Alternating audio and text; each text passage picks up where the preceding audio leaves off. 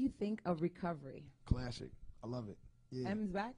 M's, I mean, Eminem is Eminem. He's if you notice in hip hop, Eminem is the only rapper that that nobody ever wants a problem with, including myself. Man, Eminem is like the most lyrically insane. Even when I was going at 50, and you know, and you know, me and Dre wasn't seeing eye to eye. Man, I stayed away from the white dude. You know, because he a problem. You know what I'm saying? I understand it. You know what I'm saying? Like Eminem, I, I don't think it's a rapper he won't slay, and you don't even want a war with Eminem. You, you know, he crazy.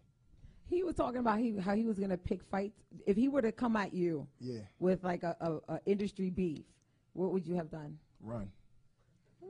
Yeah, Eminem is. You don't want. You don't understand. I'm. I'm a. I'm. de- I'm a hip hop artist, and I'm one of the biggest ones in the world. You don't want a beef with Eminem. He sh- he shreds. He shreds MCs like for real. And I ain't his best friend or nothing. I'm just saying. I understand that he. You know, he can't be seen by nobody. Jay no. Everybody know. You don't. You don't mess with the white boy. All